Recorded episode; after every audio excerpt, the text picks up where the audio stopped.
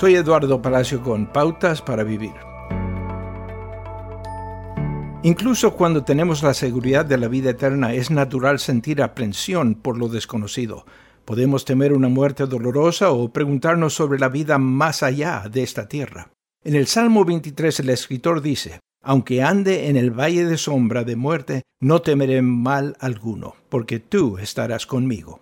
El enfoque está en la presencia de Dios mientras está en ese valle, aunque la descripción pueda estremecerlo.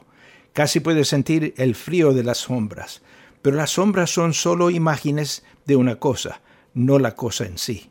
Por ejemplo, conducir puede ser traumático después de que usted o un ser querido haya sufrido un accidente automovilístico.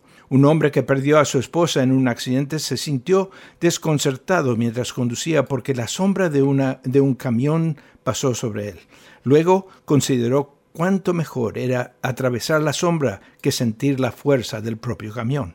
La presencia de Dios está con nosotros en el valle. Además, Jesús conquistó la muerte volviendo a la vida después de la muerte, de modo que nuestras muertes terrenales son solo sombras temporales.